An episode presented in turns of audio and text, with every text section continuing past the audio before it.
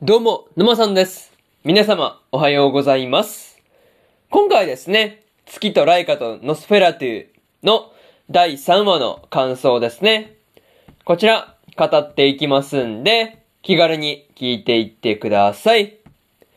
というわけで、早速ですね、感想の方、入っていこうと思うわけですが、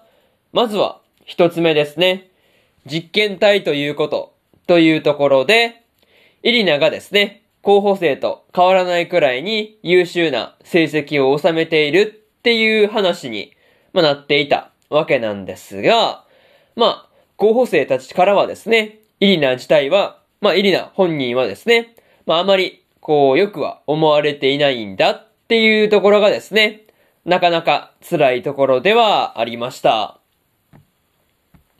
まあなんていうか、こう、実験体としてイリナをこう見ないといけないんだっていうことを、まあ思えば、まあ候補生たちの方が正しい感じがするんですが、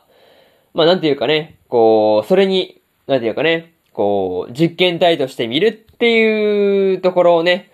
こう、まあ正しいとはいえ、こう、何とも言えない気分になってしまったなっていうところではありますね。まあ、だからこそですね、アーニャが、こう、イリナのことをですね、イリニャンさんっていう風にね、呼んでいたりするところですね。なんかそういうところはね、すごい見ていて、こう、微笑ましいというか、まあ、ほっこりするというかね、まあ、そういうところがあったりしたという話ですね。うん。そう、なんかね、本当にアーニャとイリナのやりとりを見てるとね、こう、本当に癒されるなっていうところではあったりするんですが、まあ、他にもね、こう、レフが失敗すれば、イリナが粛清されるかもしれないっていう風に言っていたわけなんですが、まあ、なんていうかね、こう失敗しようが成功しようが粛清されるんじゃないかなっていう風なことをね、思ったりはしました。まあそういうところで、まず一つ目の感想である、実験体ということ、というところ終わっておきます。でですね、次、二つ目の感想に入っていくんですが、空を飛んで、というところで、レフがですね、イリナの高所恐怖症を何とかしようと、飛行機で、こう、空を飛ぶっていうことをね、やっていたわけなんですが、まあ、それで、高所恐怖症をですね、まあ、完全に克服っていうところまではいかなくてもね、こう、まあ、マシな状態というか、まあ、和らげるくらいにはできたんだっていうところはですね、まあ、十分に効果はあったんじゃないかなっていうところで、まあ、良かったなっていう感じでした。うん。またね、こう、レフが言っていた、恐怖ではなく自由を感じてくれればいいっていう言葉も、まあ、なかなかレフもね、いいこと言うなっていう風に思ったところではありますね。そう。まあでもなかなかね、自由を感じてくれればいいっていうところでね、いやなんかこう、まあ実際ね、多分こう、イリナもそれを感じることができたんじゃないかなっていう感じではあったんですが、まあその後にね、こう実際に飛び降りてパラシュートを開くっていう段階まで進んでいたわけなんですが、まあ着地が終わって一段、一段落したところでですね、まあ、もう一回やろうとしているっていうイリナの、まあこう真面目さというか、まあその進歩というかね、まあそういうところを見ていて、うん、やっぱ飛行機に乗ったのは大きかったなっていうところをね、感じたりしました。まあこのペースだったらね、近いうちにイリナが、こう、イリナが自分自身でパラシュートを開いて、まあ着地までやれるんじゃないかなっていうところで、期待が高まるところではありました。まあそういうところで、二つ目の感想である、空を飛んでというところ終わっておきます。でですね、次、三つ目の感想に入っていくんですが、ロケットとはというところで、レフがですね、ロケットは人間ミサイルだっていうことをね、まあ冗談っぽく言っていたわけなんですが、まあロケットもですね、兵器の一つなんだっていうことを聞くと、まあすごい、こう、複雑な気分になったりするところではありましたね。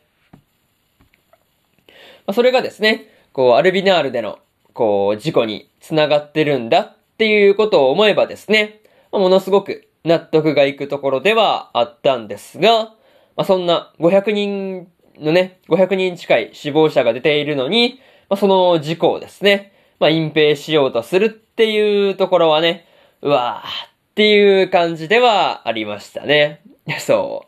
う。うわ、マジか、これ隠蔽するかっていう話ですよね。そう。なかなか、うせやんっていう感じがあったんですが、まあ、何にせよですね、ロケットを飛ばすのは、まあ、ミサイルにするためではなくですね、まあ、こう、宇宙に行くためだけっていうものにね、なるという、まあ、その、レフの理想論というかね、まあ、それが、こう、叶う日が来ればいいなっていうことをね、願うばかりという話なんですが、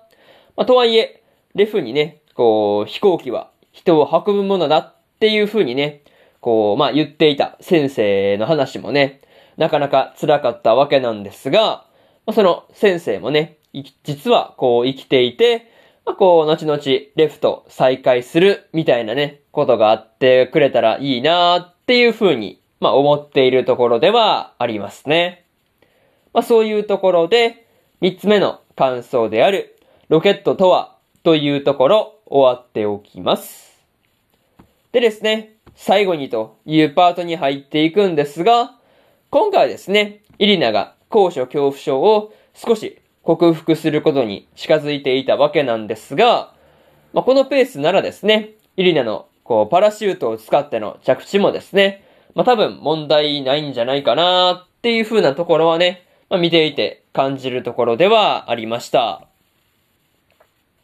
またね、レフがフランツからイリナにこう入れ込みすぎだっていうことをね、中国、忠告されていたわけなんですが、まあ、レフがね、そう言われて入れ込まなくなるかっていう風に言われればね、まあ微妙なところではありました。それと、こう、イリナがですね、月を目指しているのには、まあこう、どういった理由があるのかなっていうところで、まあちょっと気になるところではありますね。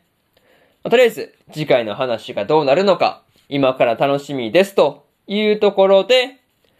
えー、そして、今回の月とライカとノスフェラトゥの第3話の感想ですね。こちら、終わっておきます。でですね、今までにも第1話と第2話の感想はですね、それぞれ過去の放送で語ってますんで、よかったら、過去の放送もですね、合わせて聞いてみてくださいという話と、今日は他にも2本更新しておりまして、海賊王女の第4話の感想と、ワッチャプリマジの第4話の感想ですね。この2本更新してますんで、よかったらこっちの2本もですね、合わせて聞いてみてくださいという話と、明日はですね、作眼の3話の感想と、ミエルコちゃんの第4話の感想、